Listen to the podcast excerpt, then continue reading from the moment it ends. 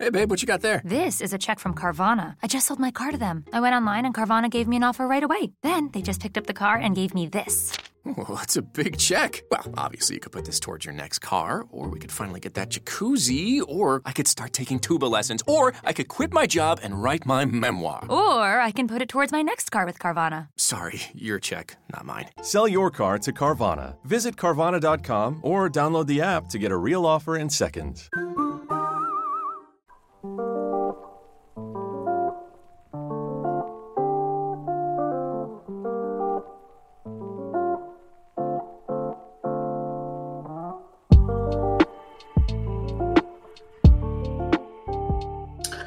Bene, buonasera, buonasera agli amici. Eh, Andrea Sant'Angelo è un, eh, l'autore di questo libro, è un, eh, diciamo, un esemplare abbastanza raro di, di libero studioso. Eh, spesso al giorno d'oggi gli studiosi professionali coincidono con il mestiere universitario. Lui eh, studia liberamente, avendo avuto, mi ha raccontato, una giovanile, forse quasi, non dico infantile, passione per la storia militare, avendo comperato quando altri andavano a ragazze e lui stava in casa e si comperava libri eh, sul mercato internazionale di storia militare ed è un grande esperto di storia militare con qualche preferenza direi per, la, per l'Africa e, e, anche per la linea gotica, essendo riminese.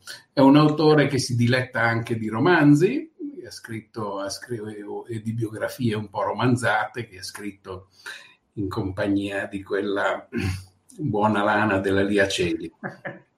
L'ultimo libro, l'ultimo romanzo si chiama Ninna Nanna per gli aguzzini, dove c'è una evidente parte storica eh, relativa a, a, ai tedeschi sugli Appennini durante la guerra.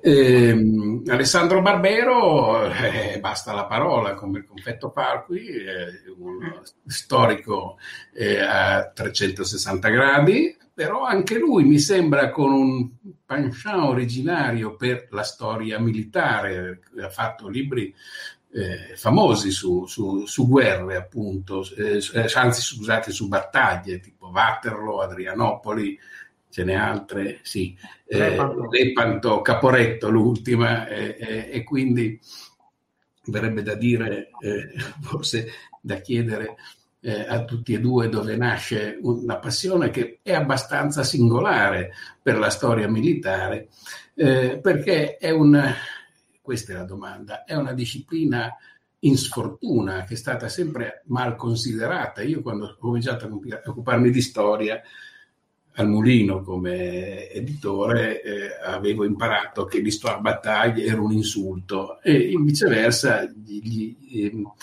eh, se dal punto di vista accademico, diciamo, eh, non, non, c'era una grande produzione di, di, di, di, storia militare e viceversa c'erano molti lettori, molti appassionati che, che si dedicavano a questo. Eh, possiamo, eh, poss- possiamo cominciare proprio chiedendovi qual è la vostra ehm, motivazione originaria per prediligere la storia militare.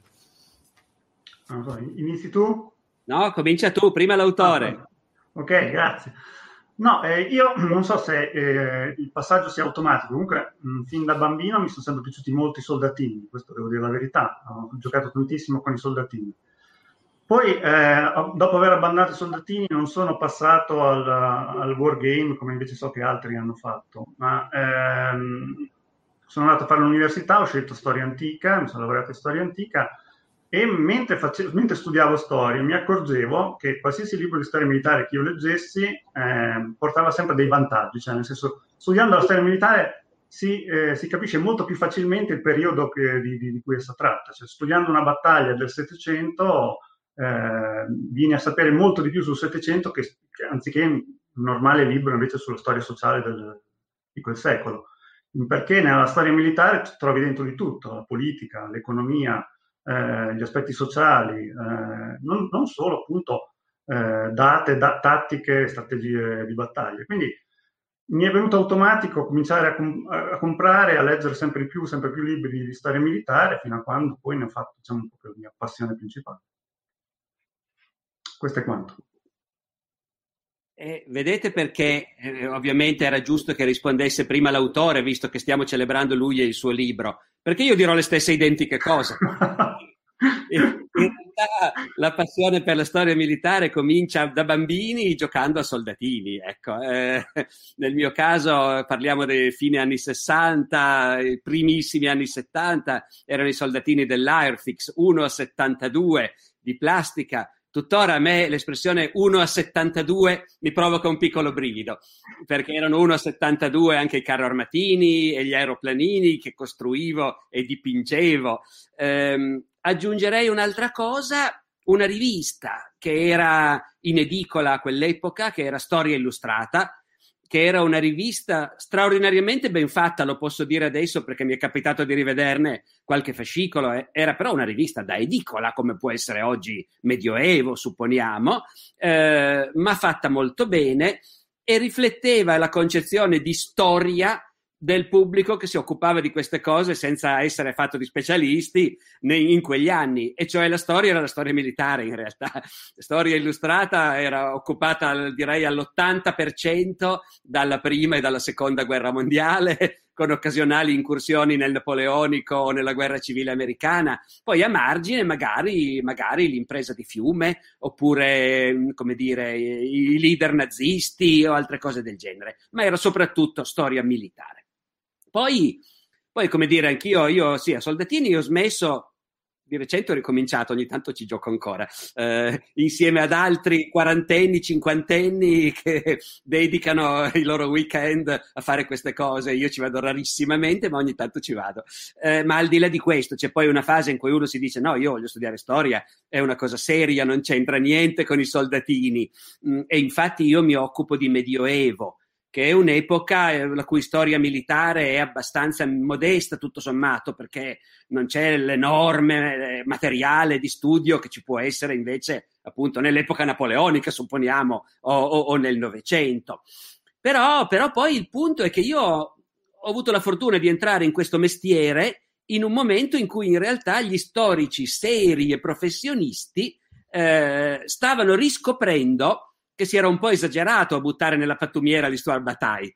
Eh, lo si era fatto per ottimi motivi, cioè per dire ragazzi dobbiamo anche studiare qualcos'altro magari e non solo le guerre e la politica, era giusto, ma già tra gli anni 70 e gli anni 80, proprio fra i medievisti, un grande medievista come Georges Duby, eh, il più grande dopo Marc Bloch, aveva pubblicato deliberatamente un libro su una battaglia sulla battaglia di Bouvines, per dimostrare proprio quello che diceva Andrea, e cioè che studiando una battaglia tu hai talmente tanti spunti che alla fine ricostruisci un intero mondo e un'intera epoca. Ed è questo quello che noi cerchiamo di fare oggi quando studiamo storia militare, direi.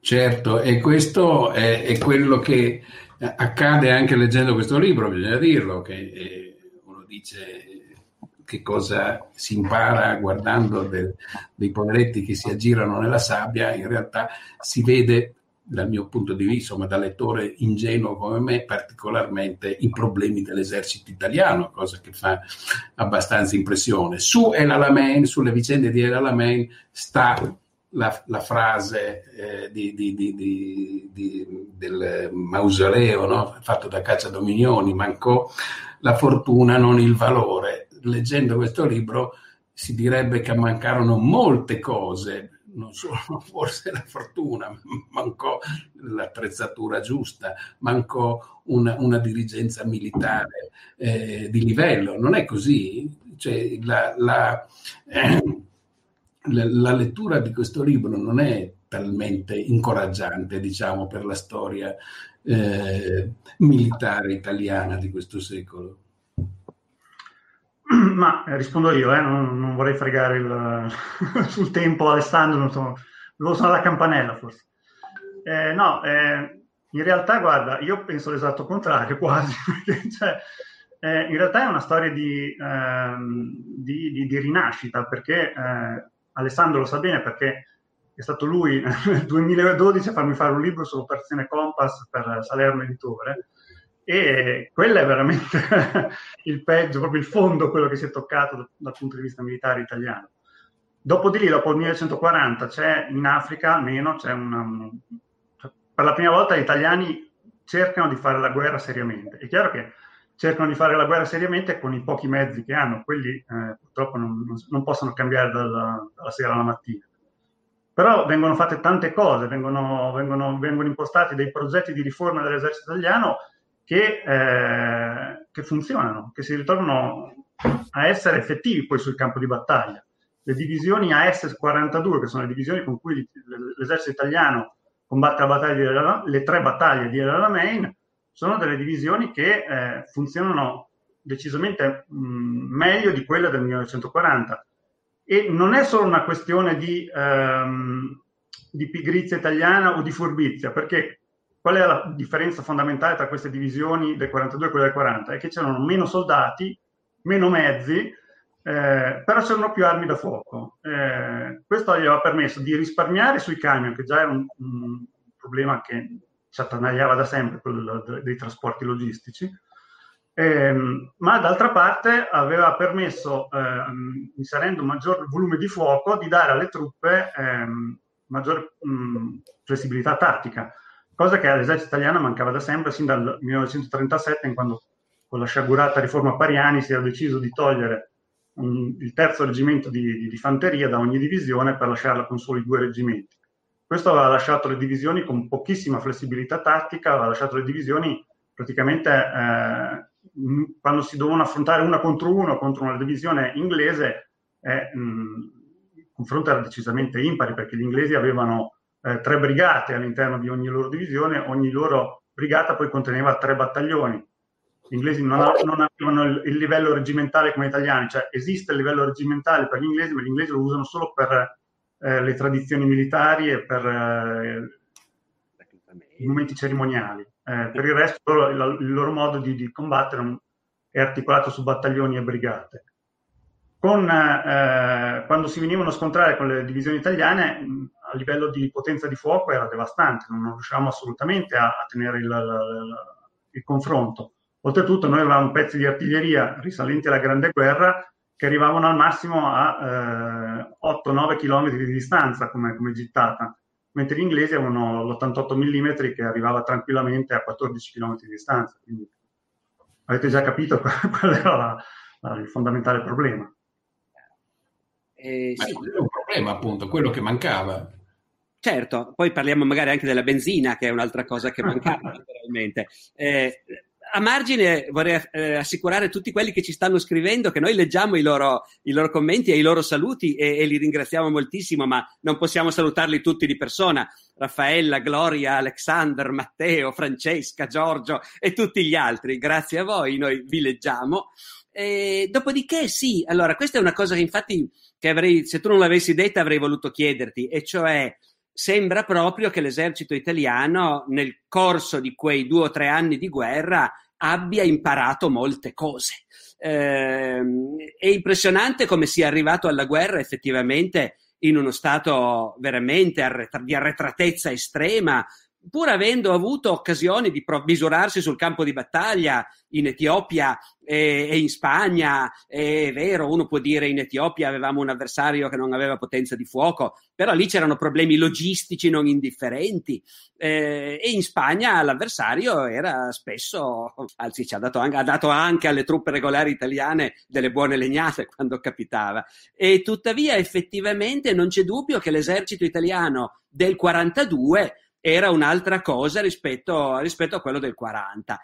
Certo, nei limiti di un paese che era considerato una grande potenza già dal tempo della prima guerra mondiale, così per cortesia, ecco, per completare il numero delle grandi potenze, ma che era chiaramente con un potenziale economico, industriale, eh, inferiore anche alla Francia, per dire, ecco, non soltanto alla Germania e, e, all'Inghilterra, per non parlare degli Stati Uniti.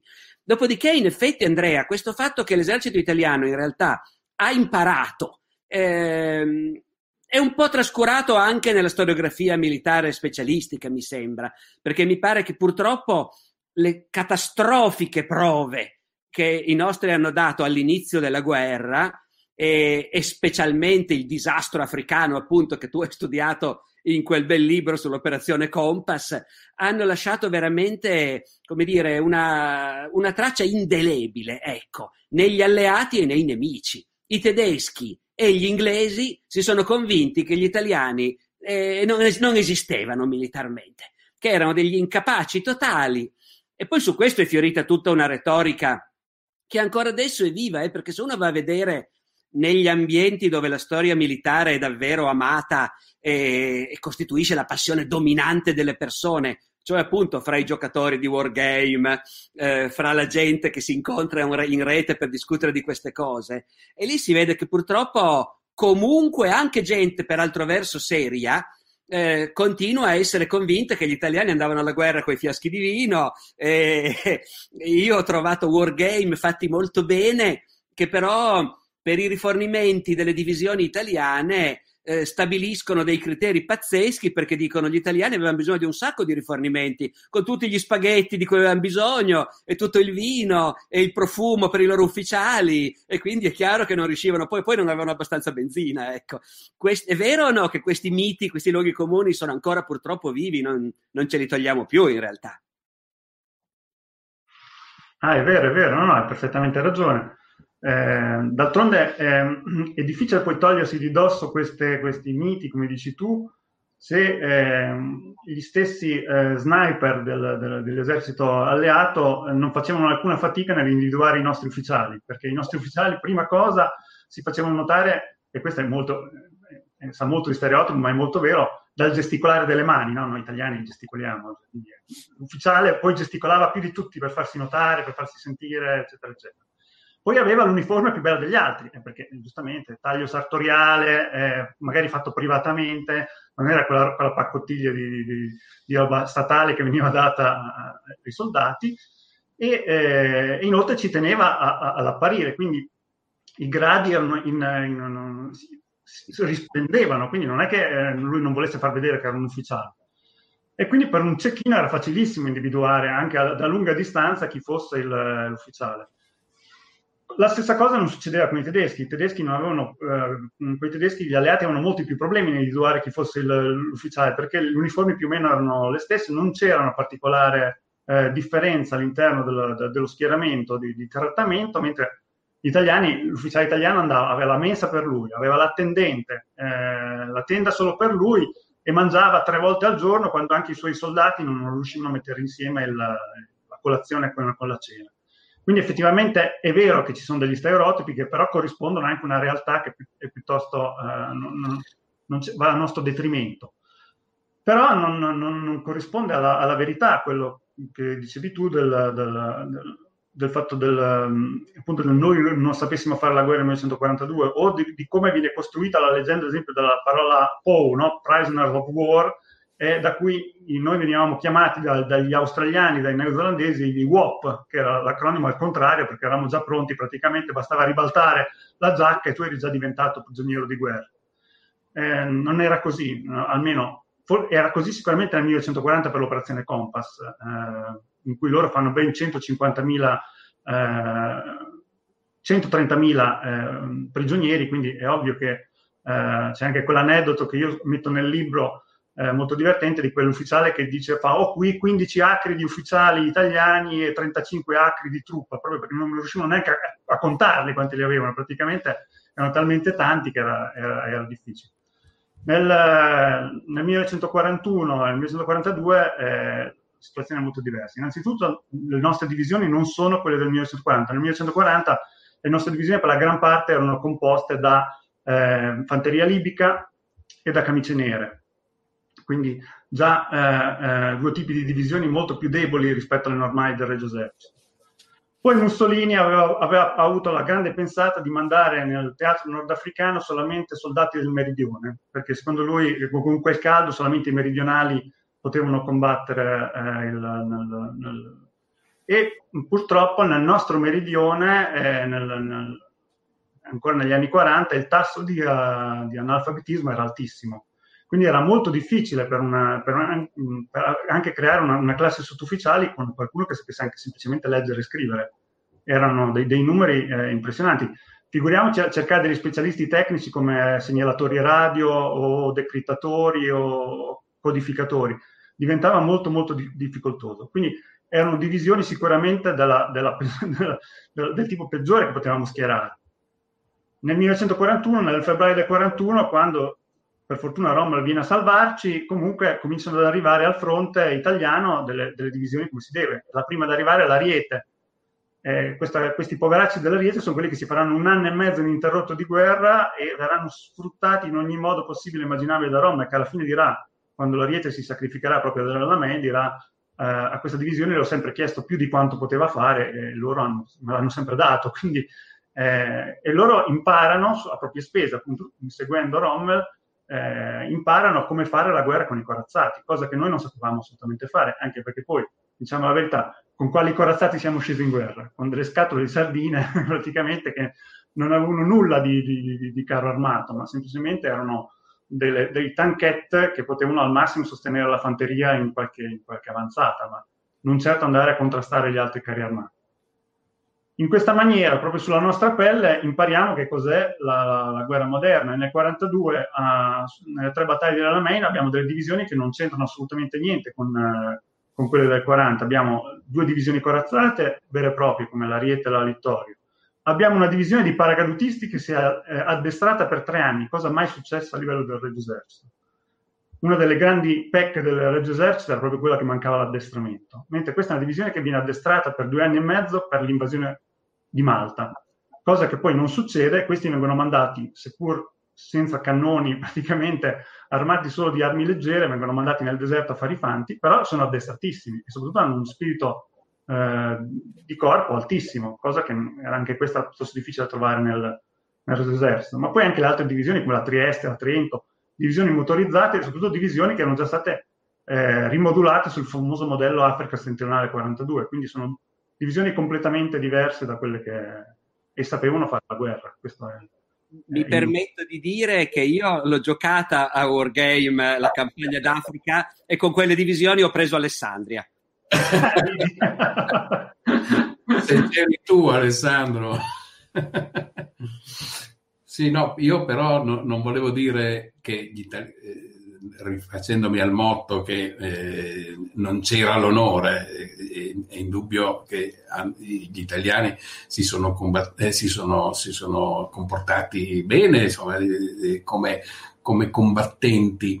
Il, il, problema che mi sembrava che, che, mi sembra che esca da questo libro come da altri. Io, per esempio, mi sono occupato un po' della campagna di Russia, mi ricordo eh, lo sfogo in un libro molto bello eh, di Cristoforo Moscioni Negri, che era il tenente di Rigoni Stern, eh, che retrospettivamente in Russia pensava, guarda, ci hanno insegnato al, al corso ufficiali eh, le, le, le, fortificazioni di Francesco di Giorgio Martini e non ci hanno insegnato a fare le trincee, fare i terrapieni per, per essere...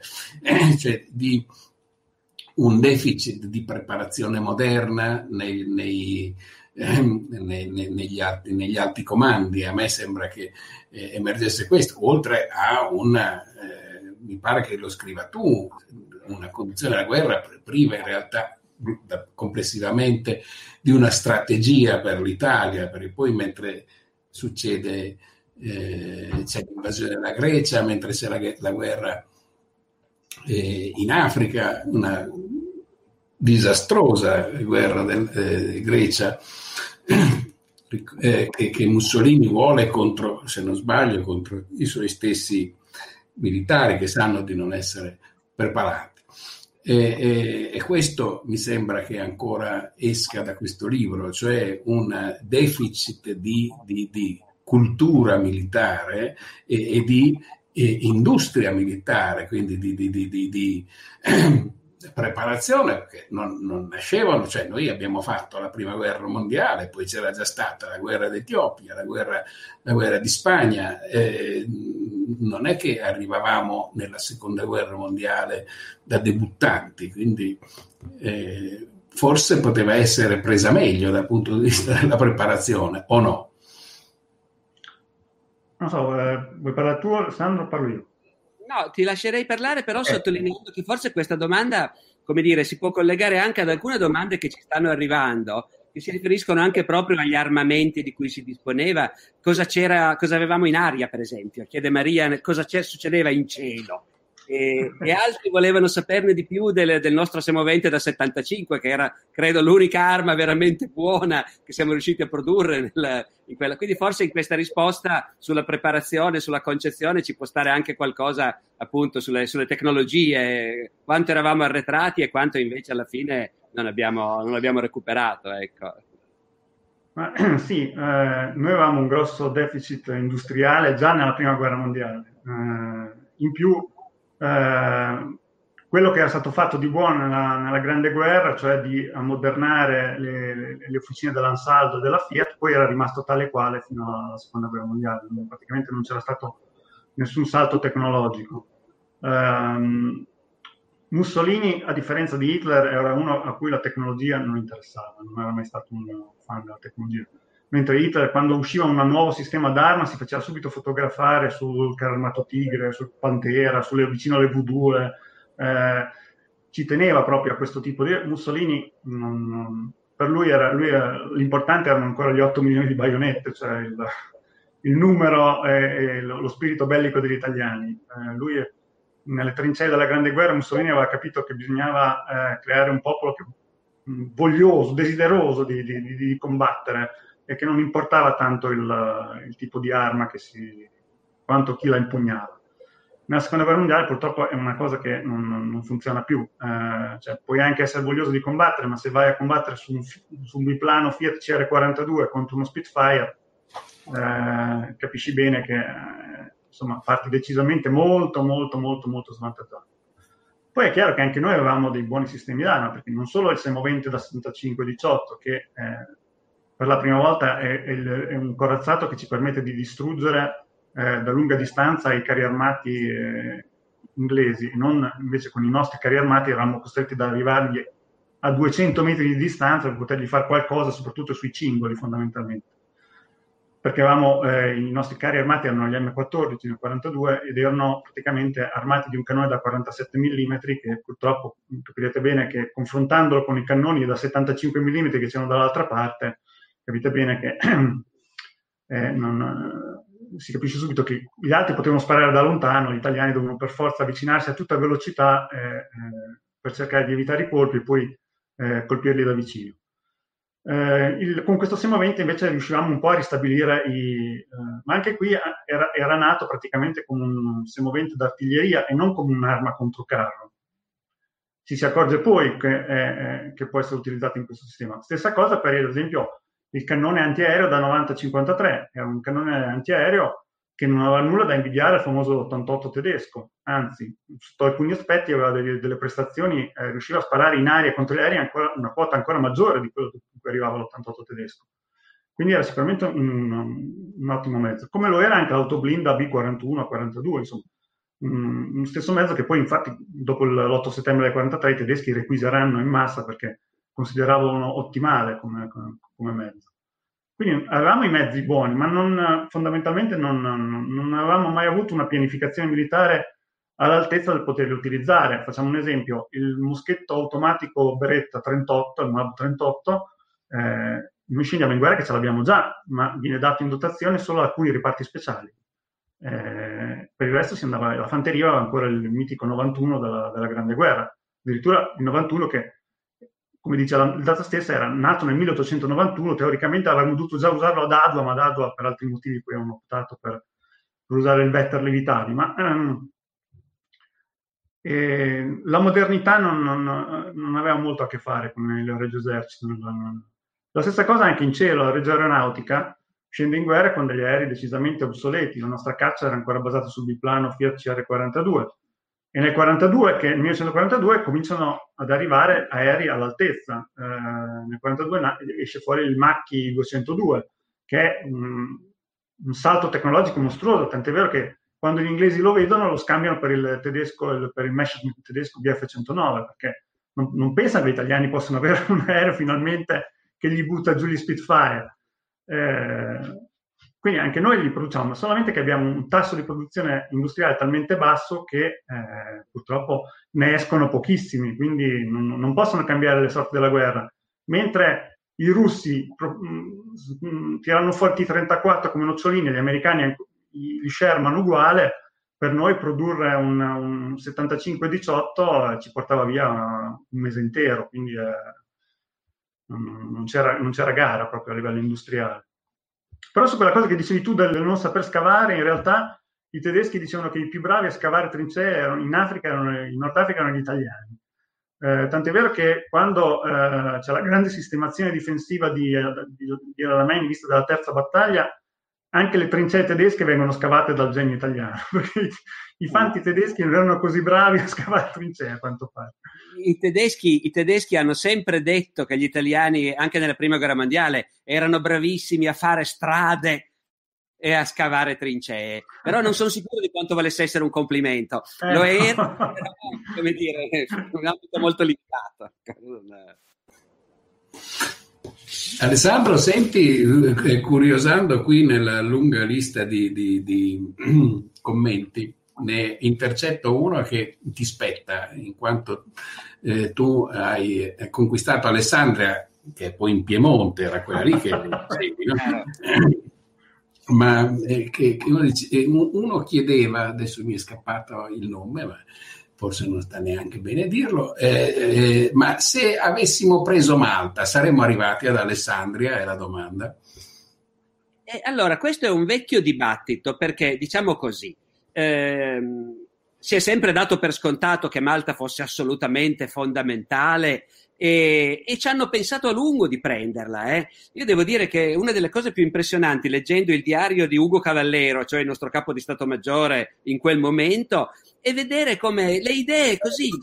Forse succede ancora oggi nei nostri ministeri, eh? Uno propone un'idea, se ne discute un po', poi passa un po' di tempo, se ne dimenticano perché c'è altro da fare, poi lo ripropongono, fanno un piccolo studio di valutazione, però poi si distraggono perché c'è altro da fare. Questa cosa di Malta arrivano fino ai primi del 42, che ancora ne discutono, quando ormai praticamente, insomma, eh, già, i giochi sono già fatti.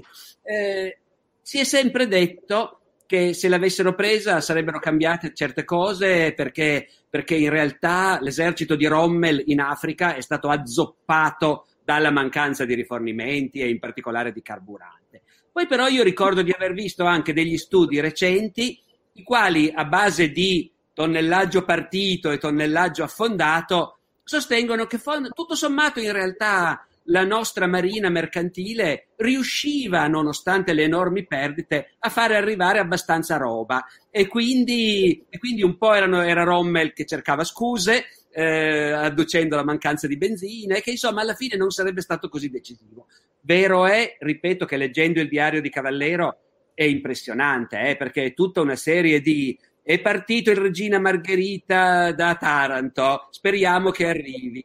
Il Regina Margherita è stato silurato al largo della Tunisia. Faremo partire il Vittorio Emanuele da Napoli. È partito stanotte il Vittorio Emanuele da Napoli. Il giorno dopo è stato affondato il Vittorio Emanuele. È terrificante vedere come il Comando Supremo sta lì giorno per giorno con la lista dei piroscafi e vanno giù sotto, vanno sotto uno dopo l'altro. Però appunto ci sono studi che invece dicono ma in fondo la quantità che è arrivata non era poi così insufficiente. Questo lo sa Andrea e quindi vorrei chiedere a lui insomma, il suo parere su questo.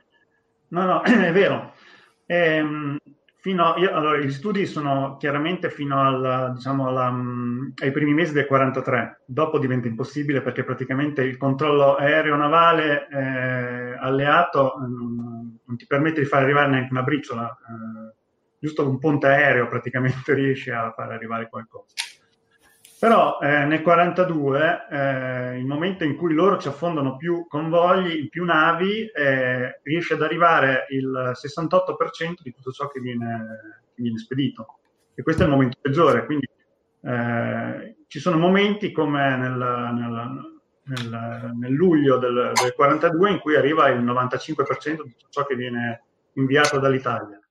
Quindi il, i convogli della Regia Marina funzionavano. Il problema fondamentale era un altro, che arrivavano e poi dopo non sapevano dove andare a scaricare la roba. perché eh, i, i, porti eh, capaci di poter scaricare, di poter ricevere eh, questi convogli erano tre. Eh, Tripoli, eh, Tobruk ed Erna, e in qualche modo Bengasi, ma eh, diciamo tre e mezzo, questi, questi erano i, i, porti ed è, ovviamente erano porti martellati continuamente dalla RAF, giustamente.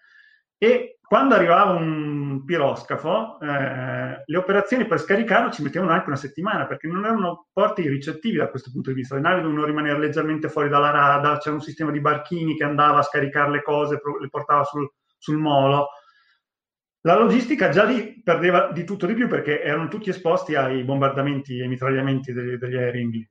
In più, una volta che riusciva a scaricare finalmente queste cose, le mettevi in questi camion che si dovevano fare 1000-1500 km lungo la via Balbia per arrivare al, al fronte. E anche qui, lungo la via Balbia, esposti ai mitragliamenti continui del, della RAF. C'è un, un aneddoto che metto nel libro che io ho sempre trovato molto divertente di questo eh, autiere italiano che eh, arriva da, eh, lui è umbro, arriva, viene caricato a Napoli, scaricato a Tripoli e lui non è mai stato un giorno in Africa perché poveretto è la prima volta proprio... E dopo dieci minuti che lui è in Africa gli danno un camion e gli dicono vai, eh, parti lungo la via Balbia, questo è il posto da, da, da, che devi raggiungere. E lui, poveretto, parte, eh, non, non, gli affiancano nessuno, lui ha il suo camion, lo SPA 38, partono lungo la via Balbia. Lui comincia a vedere persone eh, lungo la via Balbia, si fa sera, lui vede persone lungo la via Balbia che lo salutano, diciamo come sono tutti cordiali da queste parti, questi soldati italiani, e lui saluta con la sua mano e continua a vedere queste persone che continuano a fargli cenni. Allora a un certo punto pensa, no, ci deve essere qualcosa che non va, si ferma per chiedere informazioni, eh, ma perché mi state fermando? E tutti gli dicono, i fari, i fari, imbecille, i fari! E infatti in quel momento arriva un aereo della RAF che lo mitraglia e lui capisce che andare con i fari accesi di notte lungo la via Balbia era un, un invito al suicidio praticamente. Ma queste cose non le spiegavano a questi poveretti che arrivavano dall'Italia. Era proprio un'improvvisazione, dovevi, se sopravvivevi a questo benvenuto che ti dava la Royal Air Force, poi potevi anche sperare di, di tornare a casa sano e salvo. Ma il problema appunto era un problema fondamentalmente logistico. Oltretutto, questo mare di camion che servivano per la logistica, se li usavi lì, non li potevi usare al fronte per spostare le truppe, le quali le nostre truppe erano, come dicono gli inglesi, delle sitting ducks, no? Lì le mettevi e lì rimanevano. Ehm, infatti Rommel poi, eh, durante la ritirata, deve abbandonare l'intero decimo corpo d'armata italiano eh, perché non, non, ci sono camion. I camion sono quelli che servono per la logistica. Quindi, eh, come vedi, il problema fondamentale più che quello dei, dei, dei, trasporti, più che quello di Malta, che tutto sommato Malta dava fastidio, eh, perché dava fastidio, perché quei suoi sommergibili che partivano da Malta davano sicuramente fastidio alle nostre rotte. Però non era il problema principale. Cioè, Malta, mh, secondo me, Malta andava presa il, l'11 giugno del 1940, quello era il momento di prendere Malta. Nel 1942, eh, a quel punto, cioè, forse aveva ragione Rommel, eh, bisognava assolutamente fare quel, quell'azzardo di, di entrare in, in, in Egitto eh, per cercare di, di, di, arrivare al canale di Suez, perché in quel momento l'ottava armata era, era veramente in ambasce. Oltretutto, in quel momento, eh, nell'Atlantico, diretto verso per fare il capo, capo Horn, per passare intorno all'Africa, c'è un enorme convoglio navale che è quello che trasporta 300 carri armati Sherman, e quelli sono quelli che cambieranno poi la guerra. Quindi Rommel sa che c'è quel convoglio sa che deve fare qualcosa prima che arrivi quel, quel convoglio. Bene, ragazzi, il, il, tempo, il, tempo, ci è tiranno, direbbe già di chiuderci quando eh, ehm, in realtà c'è un sacco di commenti eh, ultra informati, ultra specializzati, devo dire, sulle armi che leggevo, sugli armamenti. Questo fa vedere quanto per l'appunto questo tipo di, di storia abbia dei lettori, eh, degli appassionati estremamente eh, preparati. io credo che eh, non poter far altro di, che rinviare eh, questi lettori eh, al, al, libro di, di Angelo Sant'Angelo, eh, Andrea. Andrea. e, e, e, ringraziare gli amici che sono stati qua e, e magari potremmo inventare una seconda edizione, non so, al, al, prossimo, al prossimo libro di Sant'Angelo che non tarderà a mancare perché il ragazzo è molto fecondo chiameremo forse ancora il, il, professor Barbero che nonostante non pubblichi col mulino, noi gli vogliamo bene lo stesso per ora. In seguito vedremo. Con ciò vi saluto. Grazie, grazie a tutti. Grazie a voi, grazie. Leftovers or the DMV or house cleaning Chumba Casino always brings the fun. Play over a hundred different games online for free from anywhere. You could redeem some serious prizes. Chumba. ChumbaCasino.com. Live the Chumba life. No purchase necessary. Void were prohibited by law. T plus terms and conditions apply. See website for details. Leftovers. Or the DMV. Number 97. Or house cleaning. Or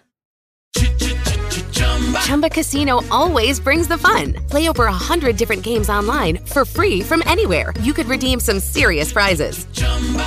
ChumbaCasino.com. Live the Chumba life. No purchase necessary. Void prohibited by law. 18 plus terms and conditions apply. See website for details.